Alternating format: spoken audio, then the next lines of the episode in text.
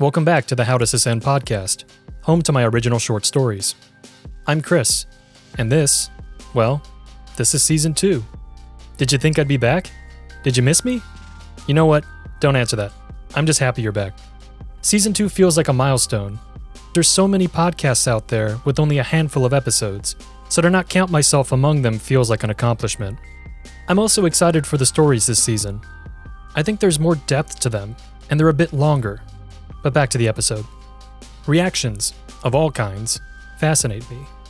Emotional responses to feeling slighted or being in love, chemical and physical reactions to things and people under intense heat and pressure, or how my wife Hallease reacts at the sight of a roach in our apartment, with shocking speed and excessive amounts of insecticide.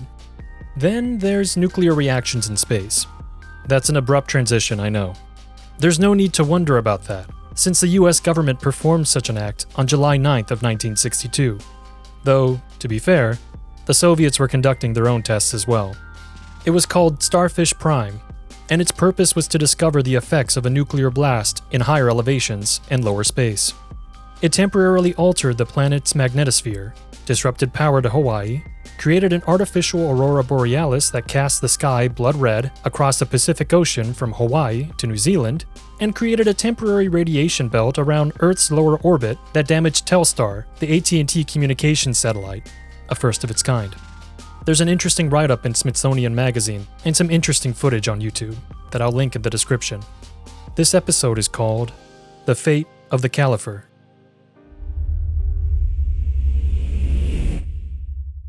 Alarms fill the Caliphur's bridge at regular intervals. Their warble builds and ebbs like birdsong from the forest back home. Each siren is grating on its own, but becomes sweetly harmonious in unison. Hmm, intriguing. The changes that occur in the mind when one resets expectations. And there's no more significant reset than this, I assure the Caliphur. Besides, the alarms serve as confirmation of our new mission objective. The tone of the alarm seems inappropriate, though. A bit too cheerful, too merry, not the dignified send off for the research vessel, Caliphur. It's engaged in its last act of service, after all. Silence may be more fitting for the occasion, don't you think? I ask the Caliphur. I nod my head for the both of us. My hands tremble and threaten to fail, but I'm able to mute the alarms on my monitor. Strobes of multicolored light reflect off the walls, each indicative of a life support system outside of acceptable parameters. The spectrum of color is lost as another flash of light radiates inward. It's brilliantly white and, no doubt, radioactive. It fades some, but lingers on somehow. I'm uncertain if this phenomena is a result of my own retinal damage or the photons themselves refusing to give up their energy from the blast. Regardless, their ghostly dance along my sightline is so fluid and pleasing. A strange thought occurs to me then. Am I engaging in mutiny? Our protocol stipulates only the mission commander has the authority to augment the mission objective, and only in times of exceptional duress. I shrug and wince at the effort. Well, I say aloud for the Caliphur's benefit, I think you'd be hard pressed to find a duress that was more exceptional than this. It would be rude to keep my thoughts to myself, and I respect the Caliphur too much for such a slight as that. I attempt to reassure the Caliphur Succession of command makes me mission commander, sole survivor, and also mission commander. I can feel my facial muscles pull into a smirk. I was never one for humor, but it's all I have left after the blast. I try to make light of the situation, to diffuse the tension. That's what a good mission commander would do, like Commander Shager. My, the accolades keep coming, don't they? At this rate, I'll be Supreme Commander of the Imperial Fleet in no time. I giggle at this, but it's too painful to keep up longer than a few seconds.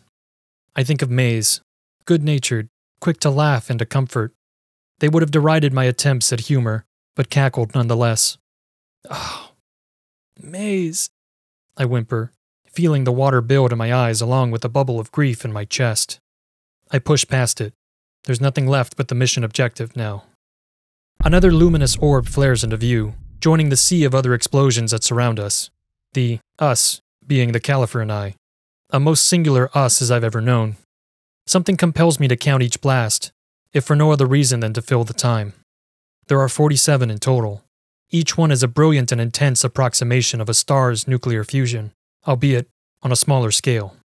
Unlike stars, their source is not the divine Big Bang, but the nearest planet, the terrestrial inhabitants of which are the closest thing to devils that I can think of. I am resolute in that conclusion, now that the veil of my ignorance is lifted. In spite of that, I can't help but marvel at the elegance of their projectiles of destruction. As a reasonable being, I know aesthetic pleasantries are a mental construct, and a subjective one at that. Though, surely even devils would be capable of beauteous things. Are not ruination and death admirable to devils? The eruptions of light are much further than the first had been. My strength has left me, sapped from my body by trauma and cell damage, but I have enough of it to shift in my seat and improve my view of the outside. The planet grows larger with our approach, a sphere blanketed in blue seas and gray landmass. Again, I must admit to the beauty of the sight. Such a contrast. The planet is placid, belying the wicked vermin that traipse its surface. These devils are not deserving of such a place, I hiss at the Caliphur. A realization strikes me, and I mourn the planet's fate. It is merely an inheritance that those devils likely desecrated, I say, bringing control to my breathing. Must everything be fouled by their touch? I posit. Yes, that seems likely. Remorse overtakes me, taking my hand and guiding me backwards in time. The Caliphur's crew, of which I was part, had grossly mistaken the first payload as benign. In fact, we considered it a form of communication, an olive branch delivered in a sleek, cylindrical package. The first contact between two sentient life forms. How else would you take such a gesture? Not even the most cynic among us, me, assumed malintent. Granted, a projectile was an odd choice for the message, sure, but we dismissed it as the cosmic equivalent of lobbing a message tied to a rock. These were primitive creatures, after all. Reason and calculation aside, a being of science such as I is an optimist and a romantic. What else is a hypothesis than the whispered poetry from our rational mind, a wish that we hoped to see made manifest and corporeal? We were an envoy for learning and peace. Such learned people on this ship, so naive. We'd steered the rear of the ship for an intercepting course with the metallic package. The excitement had been electric among us. The beating of each heart was nearly audible. Intelligent life! We exclaimed to each other. We'd been staring out across the empty chasm of space, and here, we found a people not just staring back at us, but practically walking up and shaking our claws in salutation. I remember Maze. Even in memory, the thought of their name summons tears and anguish. In the darkness behind my eyelids, my mind projects our last shared moments. Maze fidgeting next to my station, shifting their weight from leg to leg, and making that high pitched squeal they made when excited. It was annoying and distracting, but endearing. Imagine it, Vela! Maze clicked. They were so worked up that I could barely make them out. Are you certain you won't come? I could no longer ignore them, and spared a look from my monitors. I just have to check on a few more things. I'll be there soon, I replied, it was all I could do to hide the panic in my voice. I reached out a claw and swatted playfully at Maze. Maze pretended I'd just cut off their arm and chirped with laughter as I rolled my eyes. Go, I clicked with a smile. With that, Maze skittered down to the stern of the ship to be part of the retrieval ceremony with the rest of the crew. Even Mission Commander Shager had gone to participate. This was an uncharacteristic breach in protocol for the commander, but not even they were immune to the thrill of the discovery. I was alone on the bridge, I just couldn't shake this foreboding itch in my tail. Orbital analyses from the planet were a garbled mess of radiation, and I decided to hone in on a visible band of energy. My monitor was awash in visions of anarchy. The life forms screeched and clawed at each other. Hunger and misery were omnipresent. War and pestilence took turns sowing unrest. Among all this, suffering was visible, but ignored. These things needed guidance, which we would provide, but a much more measured approach was necessary. I tried to reach Mission Commander Shager, but my strained clicks were drowned out by the clatter of the crew. Commander Shager, I have reservations on the current court, was all I could muster. The package, what I now know to be an instrument of war, had not been fully retrieved before it detonated. A violent tremor and scalding heat tore through the Caliphur, and I thought all of existence was about to be snuffed out. Cracks erupted along the internal hull, and so began the alarms. The floor beneath my feet gave way, and I fell unconscious. I awoke to a gnawing pain along my spine. I had been flung far from my post, to the opposite side of the bridge. I stumbled on unsteady legs back to my station and did a system triage. It was no small miracle that I was even alive, as the Caliphur's rear hull had been melted through. 95% of the thrusters were also offline, or had sheared off. I pieced together the last moments of the crew from diagnostic reports. Explosive decompression had sent my colleagues, my friends, to the next life. The ship had quickly segmented off the compromised hull, but whoever managed to survive had received enough radiation so that their blood turned to steam and cooked them from the inside. Though alive, I had also received a fatal dose. Just not enough to dispatch me with any sense of mercy. I grieved for the lives lost, the wasted potential, for our families that we left behind.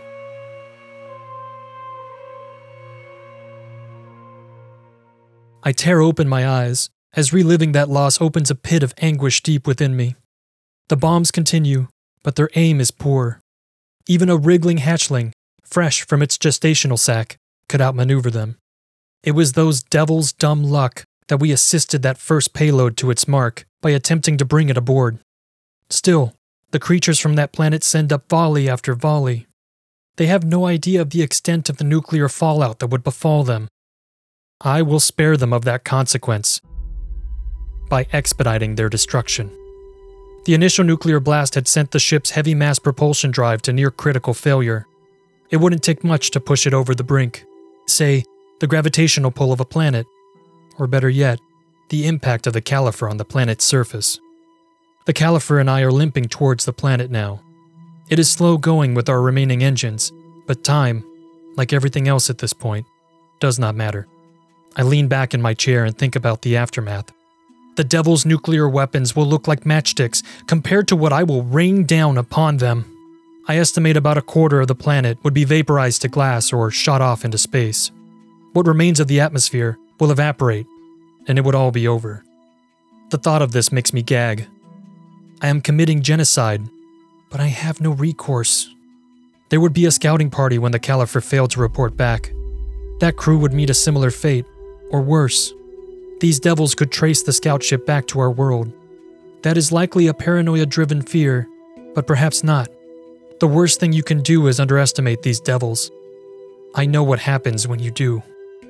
I fill my remaining time making a data file with our findings and my final act. I send it, along with my apologies for our failure, back home on a drone. My hands drift down towards a growing purple stain on my flight suit. The Caliphur cries out, and the alarms go off again, this time signifying that a collision is imminent. I smile at the high pitched whining sound that charges the stale air. I can hear the power surging, unchecked, in the propulsion drive. The blue planet is so close now that it takes up every angle of view from the bridge. This great sickness, this human cancer, will never be able to perpetuate its horrors on another living soul again.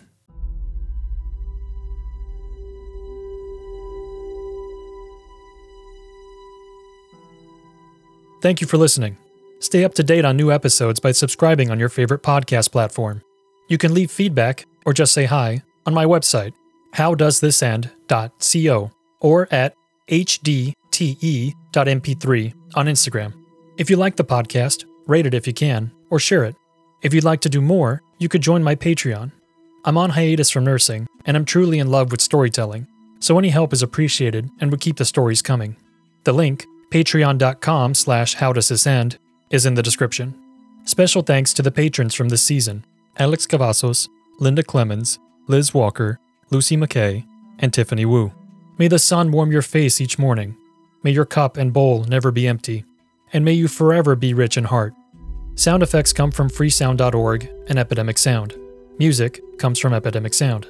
Artwork for this season was created by Edgar Lushaju. Edgar is a self taught artist and freelance illustrator based in Southampton, England. With a background in graphic design and architecture, he creates digital and traditional illustrations in a variety of styles and mediums. Edgar wants his art to do more than just look good. He seeks to inspire contemplation and wonder, while eliciting a reaction to create change for the better. Check out his work on Instagram and YouTube at DrawHapa, D R A W H A P A, or look for Edgar Lushaju, L U S H A J U, on LinkedIn and Facebook. The How to Ascend podcast is a Stumblewell production and is brought to you for Creative Commons, Attribution, Non Commercial, No Derivatives license. Be well, do good, and until next time.